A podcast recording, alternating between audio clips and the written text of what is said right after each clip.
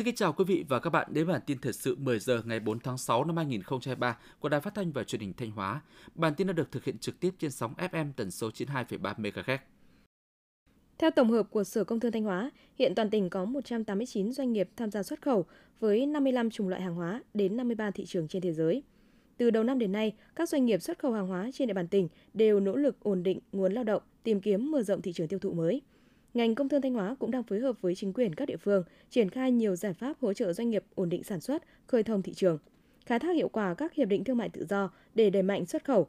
Năm 2023, tỉnh Thanh Hóa phấn đấu giá trị xuất khẩu hàng hóa toàn tỉnh đạt trên 5,5 tỷ USD. Trong tháng 5 năm 2023, hoạt động sản xuất công nghiệp trên địa bàn Thanh Hóa tiếp tục duy trì ổn định, có 18 trên 24 sản phẩm công nghiệp chủ yếu tăng so với cùng kỳ, nhất là các sản phẩm chiếm tỷ trọng lớn như là hóa dầu, điện sản xuất, điện thương phẩm. Lũy kế 5 tháng đầu năm 2023, chỉ số sản xuất công nghiệp tăng 6,41% so với cùng kỳ. Nhiều doanh nghiệp sản xuất công nghiệp chủ lực trên địa bàn tỉnh Thanh Hóa đã thực hiện đồng loạt các giải pháp cơ cấu lại sản xuất, làm mới sản phẩm, đẩy mạnh công tác xúc tiến thương mại và linh hoạt các phương thức bán hàng nhằm nâng cao doanh số, nâng cao giá trị cạnh tranh của sản phẩm trên thị trường. Năm 2023, tỉnh Thanh Hóa đặt mục tiêu chỉ số sản xuất công nghiệp tăng 17% trở lên, giá trị sản xuất công nghiệp đạt 200.000 tỷ đồng, tăng 9% so với năm 2022. Đây là mục tiêu rất thách thức, đòi hỏi sự nỗ lực quyết tâm cao của mỗi đơn vị sản xuất công nghiệp. Hôm qua mùng 3 tháng 6, Đoàn khối cơ quan và doanh nghiệp tỉnh Thanh Hóa đã tổ chức giải bóng đá nam cán bộ Đoàn khối cơ quan và doanh nghiệp tỉnh năm 2023. Tham gia giải có 4 đội, 62 cầu thủ đến từ 4 khối thi đua là khối trường học, khối cơ quan đảng, đoàn thể, nội chính, sự nghiệp, khối quản lý nhà nước và khối doanh nghiệp.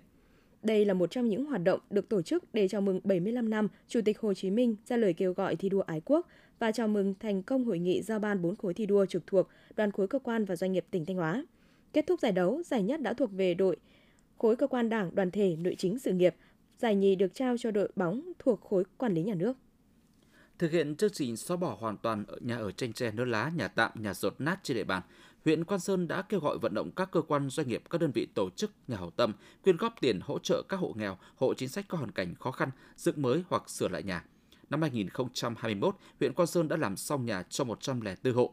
Năm 2022 đã hỗ trợ cho 120 hộ gia đình chính sách với tổng số tiền hơn 14 tỷ đồng, đa phần là từ nguồn xã hội hóa. Mặc dù vậy, Quan Sơn vẫn là huyện nghèo, đời sống của người dân còn gặp nhiều khó khăn. Ngoài nỗ lực của địa phương, Quan Sơn cũng cần sự chia sẻ của các tổ chức, các nhà hảo tâm để phấn đấu đến năm 2025, trên địa bàn huyện không còn nhà tạm, nhà dột nát. Tiếp theo là những thông tin trong nước. Chiều 3 tháng 6, chủ trì họp Ban Chỉ đạo Quốc gia phòng chống COVID-19, Thủ tướng Phạm Minh Chính khẳng định, căn cứ theo các quy định của Luật phòng chống bệnh truyền nhiễm và qua theo dõi diễn biến dịch tại Việt Nam cho thấy, bệnh COVID-19 không còn đáp ứng các tiêu chí dịch bệnh truyền nhiễm nhóm A. Ban Chỉ đạo Quốc gia phòng chống dịch COVID-19 thống nhất chuyển bệnh COVID-19 sang bệnh truyền nhiễm nhóm B, đồng thời ban hành hướng dẫn việc áp dụng các biện pháp phòng chống dịch COVID-19 phù hợp với dịch bệnh nhóm B và khuyến cáo của Tổ chức Y tế Thế giới để xây dựng kế hoạch kiểm soát, quản lý bền vững đối với dịch COVID-19 giai đoạn 2023-2025 phù hợp với tình hình mới. Phó Thống đốc Ngân hàng Nhà nước Phạm Thanh Hà cho biết, chỉ tiêu tín dụng đầu năm nay Ngân hàng Nhà nước đã công bố tăng trưởng tín dụng khoảng 14-15% và cũng đã phân bổ phù hợp cho từng tổ chức tín dụng có kế hoạch tăng trưởng trong năm. Đến hết tháng 5, tín dụng nền kinh tế về mặt số liệu đạt trên 12,8 triệu tỷ đồng, tức là mức tăng khoảng 3,17% so với cuối năm 2022. Sau rất nhiều động thái điều hành của Ngân hàng Nhà nước từ tháng 3 đến tháng 5, mặt bằng lãi suất cũng đã giảm.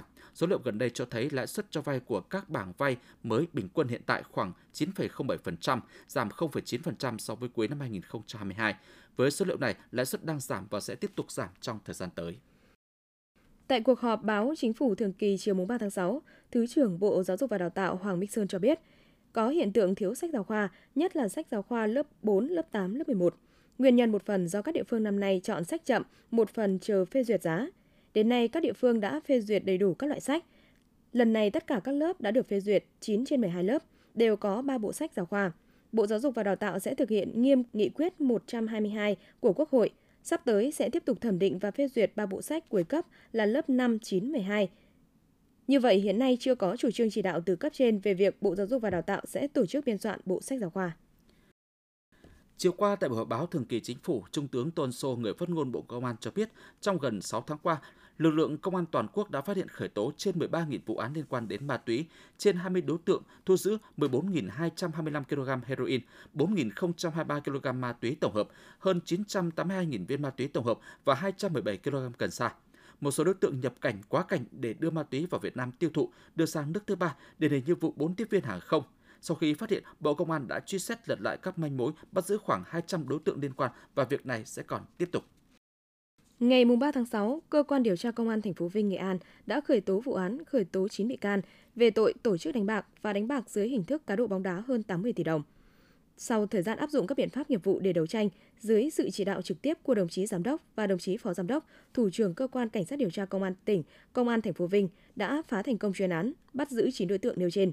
Bước đầu, cơ quan chức năng chứng minh số tiền các đối tượng giao dịch đánh bạc bằng hình thức cá độ bóng đá từ tháng 4 năm 2023 đến thời điểm bị bắt giữ là hơn 80 tỷ đồng.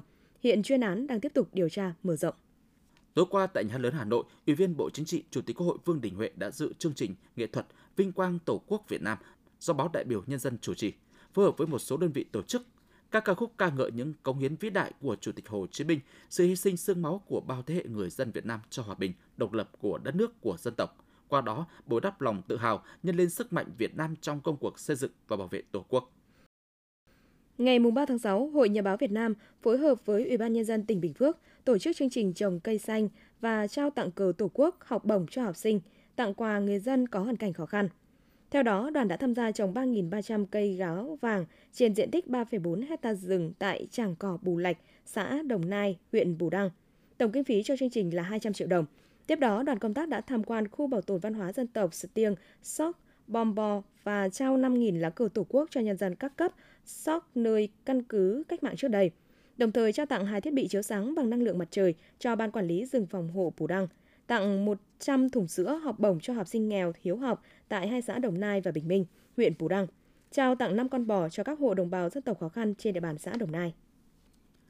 Lễ hội Diều Quốc tế Huế 2023 vừa khai mạc chiều ngày 3 tháng 6 tại công viên Tứ Tượng, thành phố Huế, diễn ra từ ngày 3 đến ngày 9 tháng 6. Lễ hội có sự tham gia của nhiều câu lạc bộ diều trong và ngoài nước. Có thể kể đến câu lạc bộ diều đến từ Singapore, Malaysia, Thái Lan cùng với câu lạc bộ nhà hàng cánh diều vàng Nam Định, câu lạc bộ diều nghệ thuật Phượng Hoàng, câu lạc bộ diều hướng dương thành phố Hồ Chí Minh và nhóm nghệ nhân diều Huế. Lễ hội gồm các hoạt động chính như chương trình giao lưu thả diều nghệ thuật của các câu lạc bộ tại quảng trường Ngọ Môn và bãi biển Thuận An, không gian trưng bày diều và trải nghiệm làm diều. Chiều 3 tháng 6, thông tin từ Bệnh viện Đa khoa vùng Tây Nguyên vừa tiếp nhận điều trị cho 6 bệnh nhân bị ngộ độc do ăn nấm mọc từ xác ấu trùng ve sầu tại xã Cư Ca Bang, huyện E Sáp, tỉnh Đắk Lắk. Theo báo cáo nhanh của bệnh viện, trưa cùng ngày, đơn vị tiếp nhận 2 chùm bệnh, gồm 6 bệnh nhân có các dấu hiệu ngộ độc nấm. Trong đó có một bệnh nhi 11 tuổi. Khi nhập viện, có 3 bệnh nhân trong tình trạng lơ mơ, rung giật cơ, rung giật nhãn cầu, tay chân yếu, không cử động được. Hiện tất cả các bệnh nhân đang được điều trị tích cực tại khoa hồi sức tích cực, chống độc. Riêng bệnh nhi 11 tuổi được chuyển vào khoa hồi sức cấp cứu nhi. Hạt Kiểm lâm huyện Ba Bể, Bắc Kạn cho biết vụ cháy kéo dài từ ngày 3 tháng 6 khiến gần 3.000 m2 rừng tự nhiên bị thiêu rụi. Người dân ở đây cho biết nguyên nhân vụ cháy rừng là do sét đánh. Sét đánh phía trên đỉnh chóp của núi đá bóc củn, sau đó đám cháy lan nhanh xuống dưới. Bước đầu cơ quan chức năng xác định không có thiệt hại về người. Trong thời điểm nắng nóng kéo dài, các khu vực rừng tự nhiên ở lớp thảm thực vật dày rất dễ bốc cháy nếu gặp tác động. Vì vậy, cơ quan chức năng khuyến cáo tăng cường kiểm tra và chủ động các phương án phòng chống cháy rừng. Theo báo cáo nhanh từ Ban Chỉ huy Phòng chống thiên tai, tìm kiếm cứu nạn tỉnh Yên Bái, từ chiều tối và đêm ngày 2 tháng 6, tại Yên Bái có mưa, mưa vừa, có nơi mưa to kèm theo lốc xoáy đã làm sập, đổ và tốc mái 260 nhà ở của người dân. Tại huyện Yên Bình đã có một người bị mất tích khi đang di chuyển đánh cá trên hồ Thác Bà. Hiện vẫn chưa tìm được tung tích. Ngoài ra, mưa lốc làm thiệt hại 23,6 ha nông lâm nghiệp, một số cột điện và đường dây điện cũng bị đổ gãy và hư hỏng. Ước tính thiệt hại tại các địa phương trong tỉnh khoảng 1,2 tỷ đồng. Theo Trung tâm Dự báo Khí tượng Thủy văn Quốc gia, hôm nay nắng nóng ở Bắc Bộ giảm dần. Khu vực từ Thanh Hóa đến Phú Yên còn nắng nóng, có nơi nắng nóng gay gắt với nhiệt độ cao phổ biến từ 35 đến 37 độ C, có nơi trên 37 độ C, độ ẩm tương đối thấp phổ biến từ 50 đến 65%. Các tỉnh Trung Bộ từ Thanh Hóa đến Thừa Thiên Huế có mây, ngày nắng nóng, có nơi nắng nóng gay gắt, gió nhẹ, nhiệt độ thấp nhất từ 25 đến 28 độ C, nhiệt độ cao nhất từ 35 đến 37 độ C. Những thông tin vừa rồi cũng đã khép lại chương trình thời sự của Đài Phát thanh và Truyền hình Thanh Hóa. Thực hiện chương trình, biên tập viên Thúy Hằng, Mai Nhung, phát thanh viên Quang Duẩn, Mai Hạ, tổ chức sản xuất Lường Xuân Hồng, chỉ đạo sản xuất Nguyễn Hy Long. Xin kính chào và hẹn gặp lại quý vị và các bạn trong những chương trình sau.